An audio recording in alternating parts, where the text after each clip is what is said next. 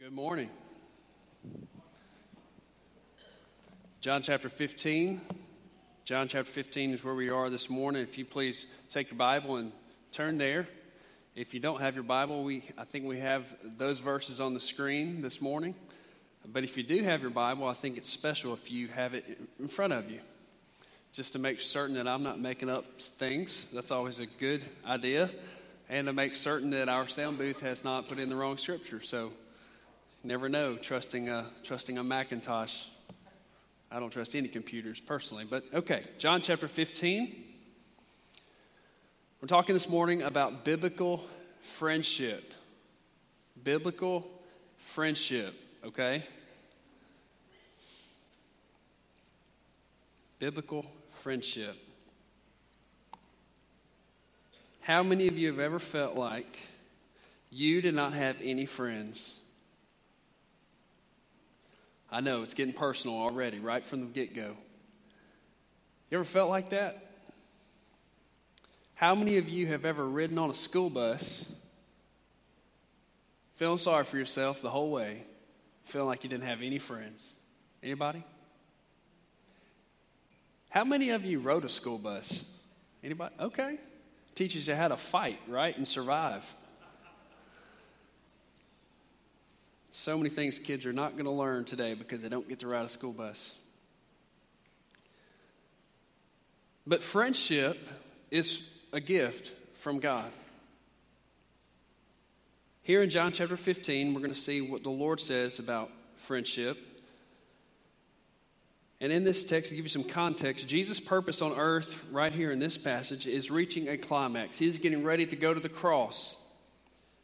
At the end of chapter 14, he says, Rise, let us go from here. Where is here? It is the upper room. So, what he's about to teach the disciples takes place somewhere between the upper room and the Garden of Gethsemane. He shares this message about the vine and the branches. So let's look in John chapter 15. We're going to read all the way from verse 1 through verse 16. I am the true vine, and my Father is the vine dresser. Every branch in me that does not bear fruit, he takes away. And every branch that does, that does bear fruit, he prunes, that it may bear more fruit. Already you are clean because of the word that I have spoken to you. Abide in me, and I in you.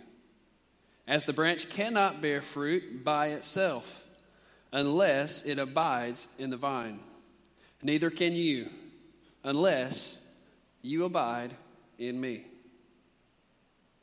I am the vine, you are the branches. Whoever abides in me and I in him, he it is that bears much fruit. For apart from me, you can do nothing. If anyone does not abide in me, he is thrown away like a branch and withers, and the branches are gathered, thrown into the fire, and burned. If you abide in me, and my words abide in you, ask whatever you wish, and it will be done for you. By this my Father is glorified, that you bear much fruit, and so prove to be my disciples. As the Father has loved me, so have I loved you. Abide in my love. If you keep my commandments, you will, will abide in my love, just as I have kept my Father's commandments and abide in his love. These things I have spoken to you, that my joy may be in you, and that your joy may be full. This is my commandment, that you love one another as I have loved you. Greater love has no one than this that someone lay down his life for his friends. You are my friends. And if you do what if you do what I command you. No longer do I call you servants, for the servant does not know what his master is doing. But I have called you friends, for all that I have heard from my Father, I have made known to you. You did not choose me, but I chose you, and appointed you that you should go and bear fruit, and that your fruit should abide, so that whatever you ask the Father in my name, he may give it to you. These things I command you so that you will want, love one another. Let's pray. Father, together as your people, God, we just declare by faith, Lord, that we believe that you are here. And God, we're desperate for you to speak, to, to encourage us, God, to show us, Lord, what you want to show us. And so, God, give us ears to hear this morning. God, we pray this in Jesus' name. Amen. Here you'll notice in verse the first few verses that the Lord wants us to abide in him because that's where the fruit comes from. Life comes through Christ. Verse 5, the Lord is very blunt. Many people probably have taken this out of their Bible. But he says, apart from me, you can do nothing. That goes against everything in American culture. Pull yourself up by your bootstraps. But the Lord says, apart from me, you can do nothing. He means they're absolutely nothing. If this is the case, why do we exert so much energy and effort trying to produce fruit on our own strength, trying to make ourselves better? Don't you see that in social media all the time? Read it in the newspaper, read it in the magazine, how to do this better, how to make yourself better. Now, friendship has become about that. You make me better. Friend, Jesus makes us better.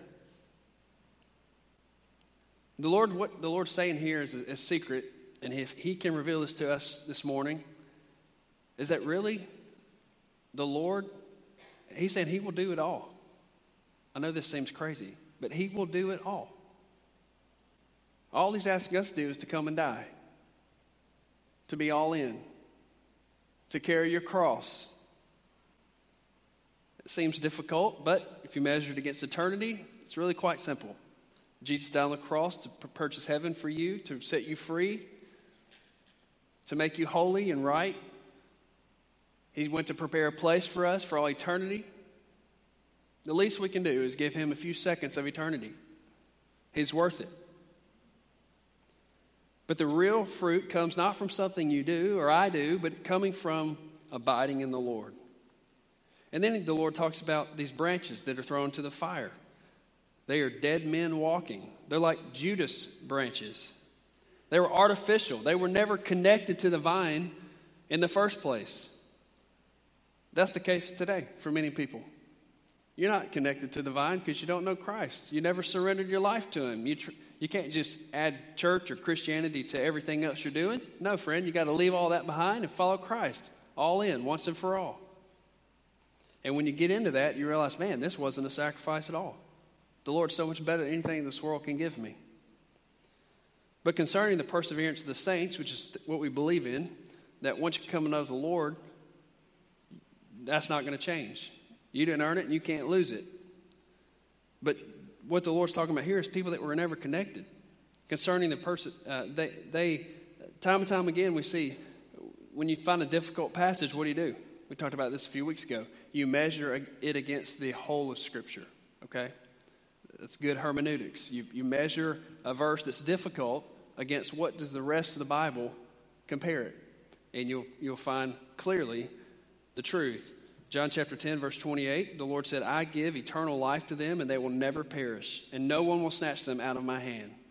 That's good news, friend, if you know Christ today. That is a good word. John chapter 6, verse 37, the Lord guaranteed the security of the believer, the child of God. He said, All that the Father gives me will come to me, and the one who comes to me I will certainly not cast out. So if you are a branch this morning, guess what? The Lord, He prunes the branches. Hebrews chapter 12, verse 6 says that for those whom the Lord loves, He disciplines, and He scourges every son whom He receives. Why does the Lord discipline us? Because He loves us. That's why. He doesn't want us to get hurt. He wants us to, to be blessed. He wants us to flourish. He wants us to produce what? Fruit. That's what life's about producing fruit for His glory. Fruit that we can't even produce on our own. It's a great mystery. The secret is abiding in Christ. Has nothing to do with our performance. Many times we think that we go through trials or we are struggling or we lose a family member or we're sick or our children are sick or we lose a job because we must not have performed well enough for the Lord. Friend, that's hogwash. That's not true. The Lord disciplines those that He loves. And maybe your trial has nothing to do with your performance as a believer. He wants your heart, not what you can do for Him. He doesn't need you and does, certainly doesn't need me. What kind of fruit is the Lord talking about? You get a few debates on this, but He's talking about fruit, spiritual fruit. We know in Galatians there's fruit of the Spirit. I believe, according to this text, verse 7 sheds a little bit of light on that. If you abide in me, what happens?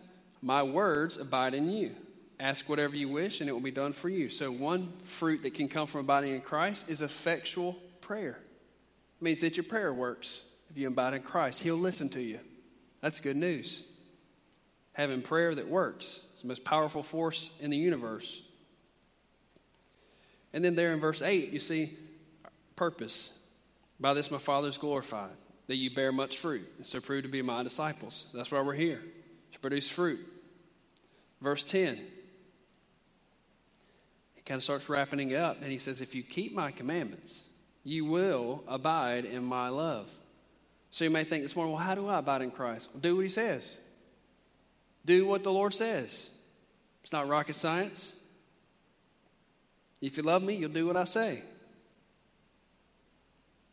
And then verse 11, he sheds light on another fruit of the Spirit.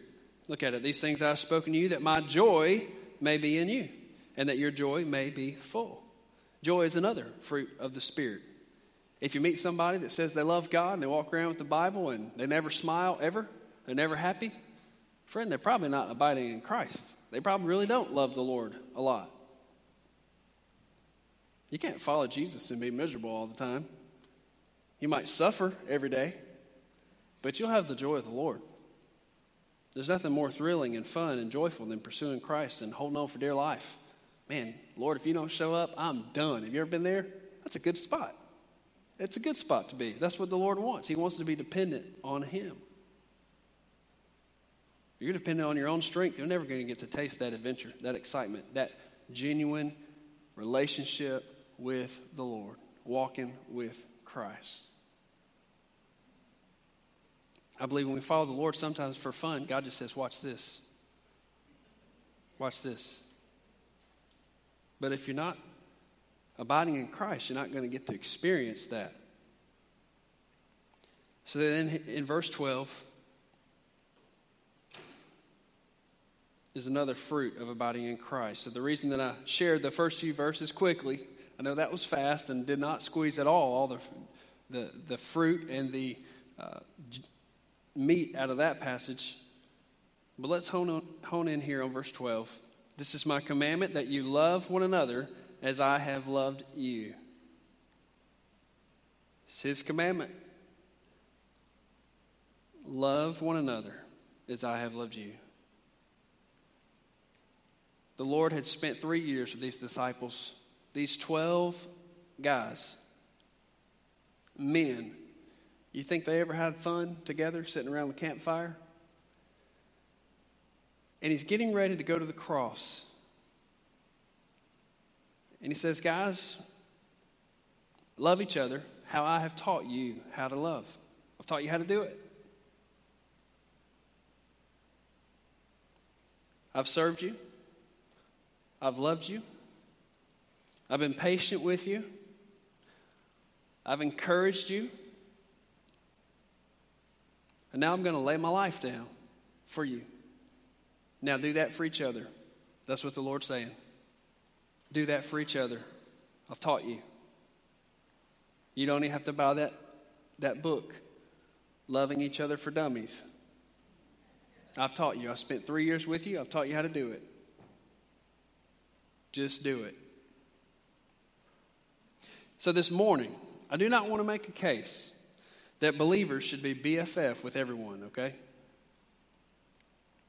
But I do want to make the case that biblical friendship is good and right and necessary if you're going to follow Christ. And it's necessary for us to become all that the Lord wants us to be. So hopefully, this morning, your BFFs will speak well of you. But Jesus said in Luke chapter 6, verse 26, listen to this verse Woe to you when all people speak well of you. So, as much as you would like that, friend, it's not feasible for the Christian, for everybody to like you and love you and think that you're wonderful. It's just not feasible. It does not work out in the kingdom of God. It's unrealistic. And, friend, that's vanity. It's unnecessary, it's, it's for your life. It's a beautiful thing knowing that today you're not running for office and that the Lord's not called you to be the class favorite of your social circle. Just take that pressure off. Isn't that awesome? Isn't that good news? Everybody at your, at your excuse me, everyone at your workplace this morning, they don't have to absolutely think that you are the greatest woman that ever lived or the greatest man on the planet. Isn't that good news? Take that pressure off you. In fact, Proverbs 18, verse 24, listen to this. A man of many companions may come to ruin, but there is a friend who sticks closer than a brother. So this morning, God has called you and I, because of our new identity, being born again believers, He has called us to enter into biblical friendships with other believers for the purpose of accountability, fellowship, and encouragement. Look at the Lord. Let's think about Jesus once again. That's always a good thing in the sermon. He had this father son relationship with these 12 guys.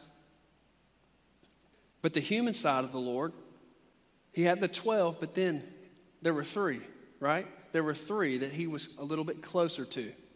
They were his closest friends James, Peter, and John. Now, this probably perplexed the other disciples. I mean, imagine if you're one of the other nine and you're not one of the three, and you've given up your life to follow this man. That's a, that had to be a struggle. Did the Lord love them more? Did he not care about the, all the 12 the same? Those three were able to go to the transfiguration. Those three were able to go witness the healing of Jairus, daughter in Mark chapter 5. The Lord wouldn't let the rest of them go. He said, No, just you three. These three were invited to go with Jesus to the Garden of Gethsemane to pray. Interesting. Now, the other nine, if you look through Scripture, they weren't hardly ever complaining about this. Now, they did have a few arguments about who was the greatest, okay? But they never really, you never see a lot in Scripture where they are complaining about the Lord having these three that He's closer to. It's fascinating. Why is that? I don't know for certain, but I've got a guess right now. I believe it was because the Lord Jesus showed every one of the disciples how much He loved them. He proved to each one of them that He cared. So, somewhere around the campfire, He made it to every one of them. Over those three years, He spent a lot of time with every single one of them. And they never doubted that. They never doubted that the Lord loved them. So, here's this truth here's the application insecurity divides people. Church, you with me? Trusting in Christ, trusting in His love for you and His motives unites us. Insecurity divides, trusting Christ unites. So here's a few facts about biblical friendship. Number one, ready? Number one, biblical friendship transcends age, race, and preferences. Can I get an amen? Biblical friendship transcends age, race, and preferences. Psalm 145, verse 4 says, One generation shall commend your works to another and shall declare your mighty acts. So, the reality, if we're going to be honest this morning, is our culture is divided among generations. Not everywhere, but in a lot of places you notice it. It's just that way in America, probably more than any other country. And these barriers, they can be barriers, they, they can divide generations. But if we abide in Christ, we can overcome these. We are blessed to have every generation in this church.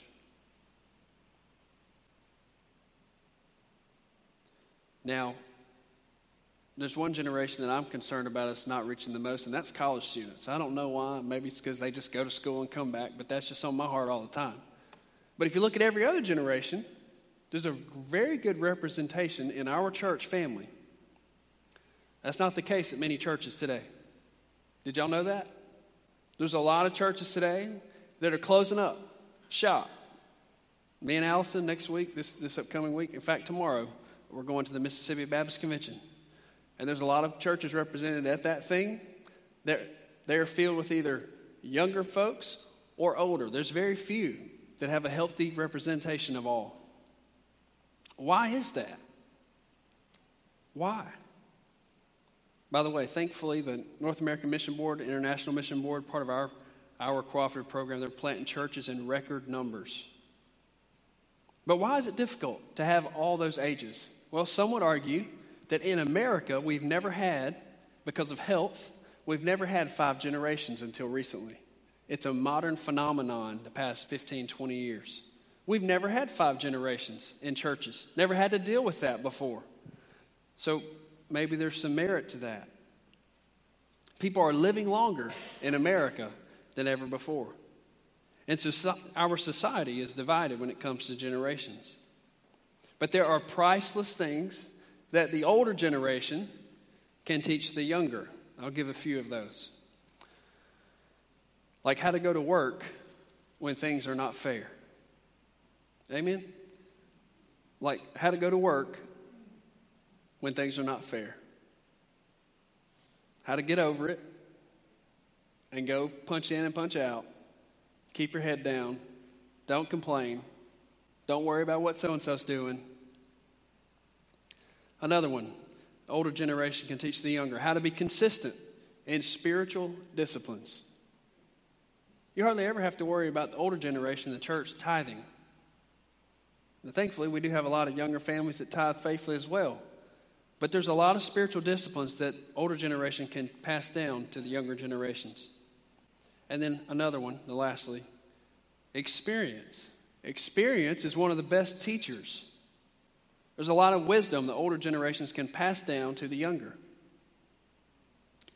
Now, I believe one mistake that the older generation, if I may dare to say this, in discipling the next generation, is sometimes it has happened that filling the heads with facts about God It's been with the heart to disciple, but it's been more of trying to fill the head up with facts about who the Lord is instead of showing a dem- demonstrational love for the Lord.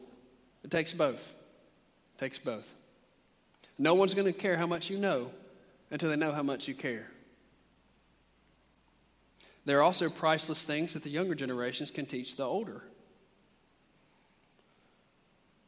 Example the, the younger generation can challenge older generations to revere the Bible more than tradition. Why do we do that? Why have we always done it that way? What's the purpose? Younger generations invigorate and energize older generations. And lastly, another silly example is how to set up an auto draft for your electric bill. That's a good thing.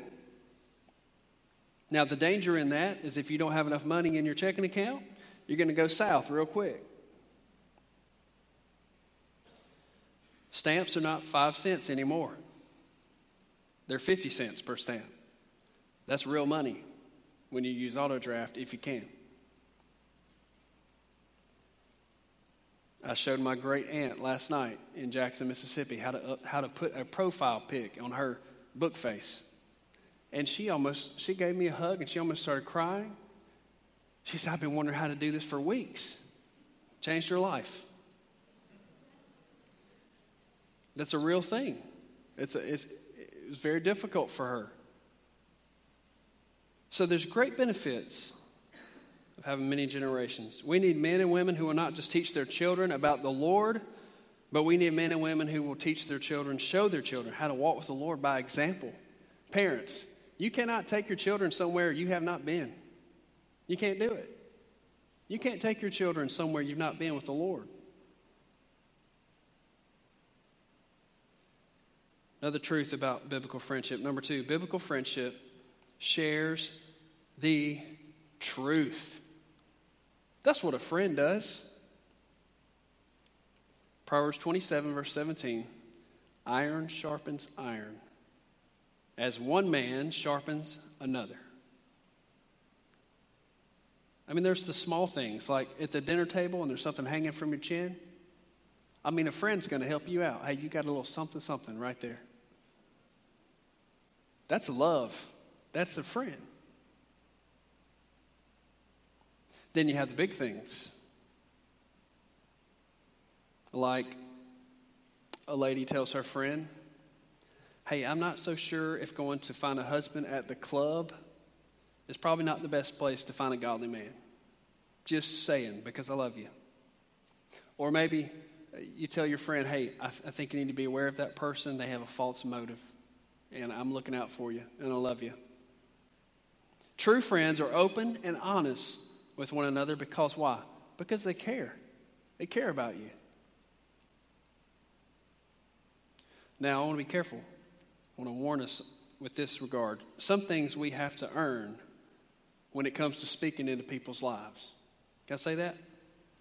There's a certain bubble that you can't just walk into somebody's life and just start asking certain types of questions or start necessarily trying to speak into that area.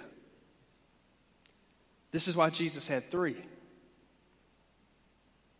There's a certain personal space that you should not let every church member walk into in your life. Okay? That's not what the Lord wants. He wants healthy relationships. But we need to make sure that we are developing those two to three, four, five, six people in our life that can be in that bubble.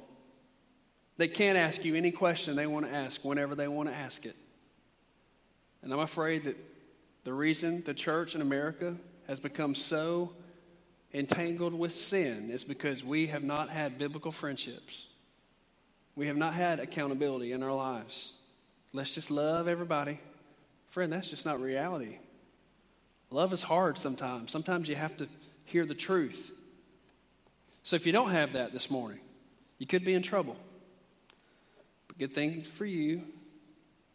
You can walk out of here with a determination and a courage that says, you know what, I'm going to do whatever it takes to find the right kind of friends.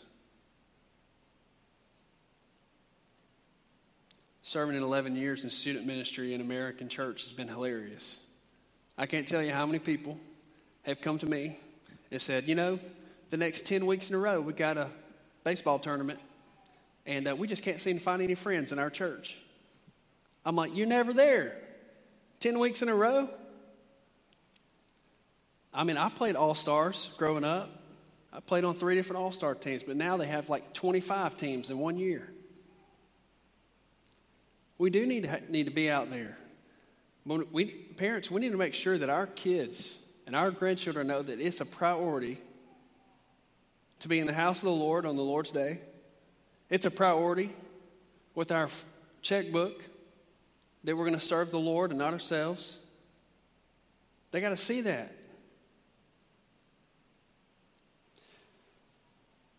And then when they go to college, they want pastor from the church to come help talk to their child. And I'm thinking,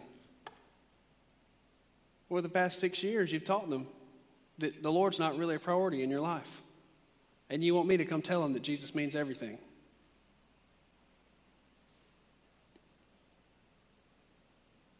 Friend, if we don't have accountability in our life, that Satan will sift us like wheat.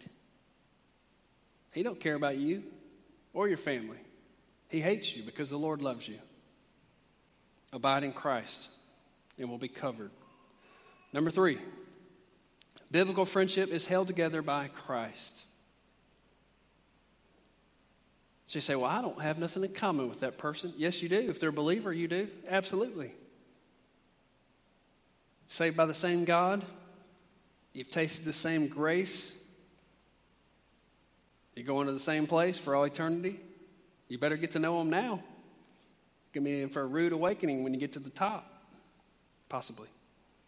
Biblical friendship is held together by Christ, the Lord. He's the common bond, He's the vine, He's the head of the church. We might not all have the same function, but we all have the same head, and that's Christ. 1 Corinthians chapter 8, verse 6 says, For, for us there is one God, the Father from whom all things, who are all things, and for whom we exist, and one Lord, Jesus Christ, through whom we are all, all things, and through whom we exist.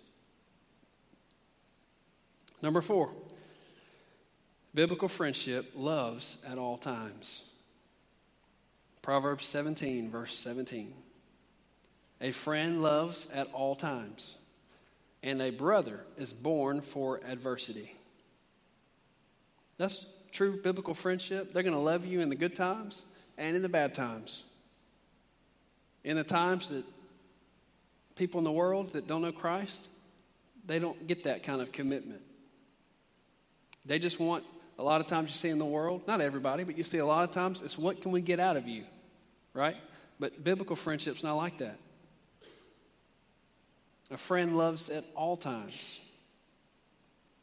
Billy Graham says that God does not comfort us to make us comfortable, but to make us comforters.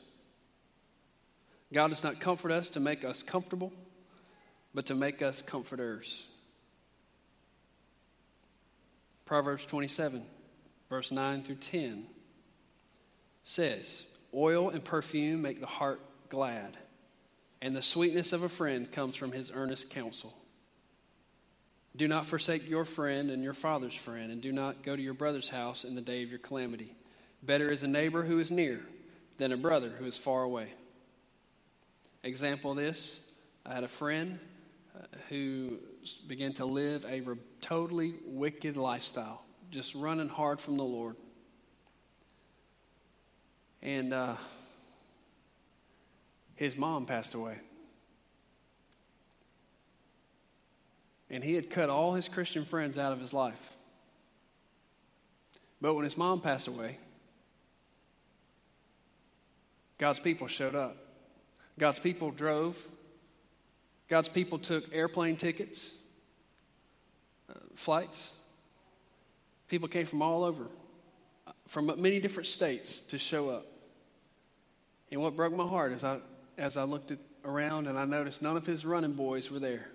None of the people that he was drinking all night with, doing all these things with, none of them were there. They didn't care. Broke my heart. God's people will show up when you need them the most. You may say, Well, I don't have any close friends. Are you a part of a small group in our church? Do you go to Sunday school? Sometimes we've got to put ourselves out there, and it's a scary thing, I know. It's difficult. But it takes a friend to be a friend. You got to put forth some effort. Now, this morning, if all your friends don't make it to the funeral of your loved one, don't be offended. We are Christians.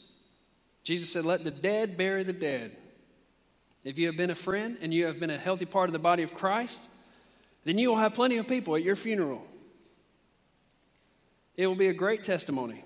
But if you are not friendly to anybody, you might not have anyone at your funeral. That's just reality. Closing verses, Romans chapter 12. Quickly, Romans chapter 12. This is so good. It's straight from the Lord. Romans chapter 12, verse 9.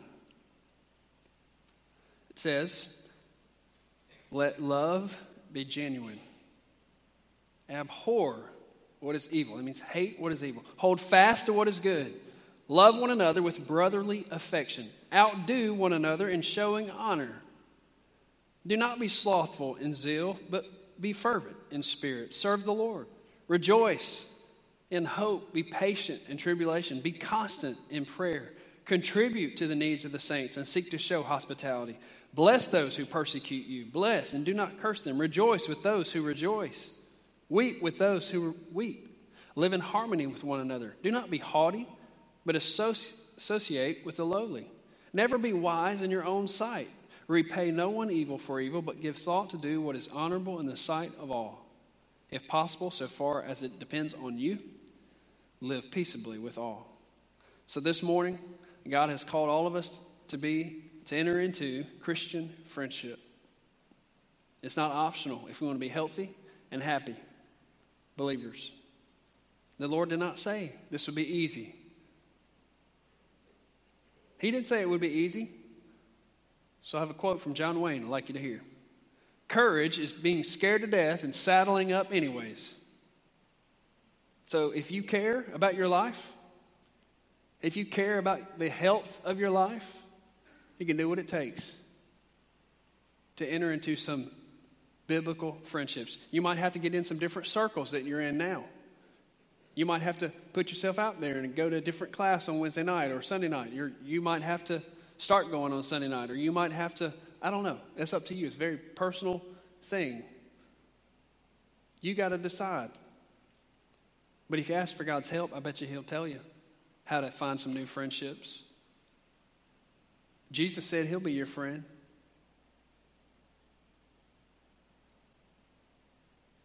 He's really the only friend you really need. But to be healthy, He's given you His people.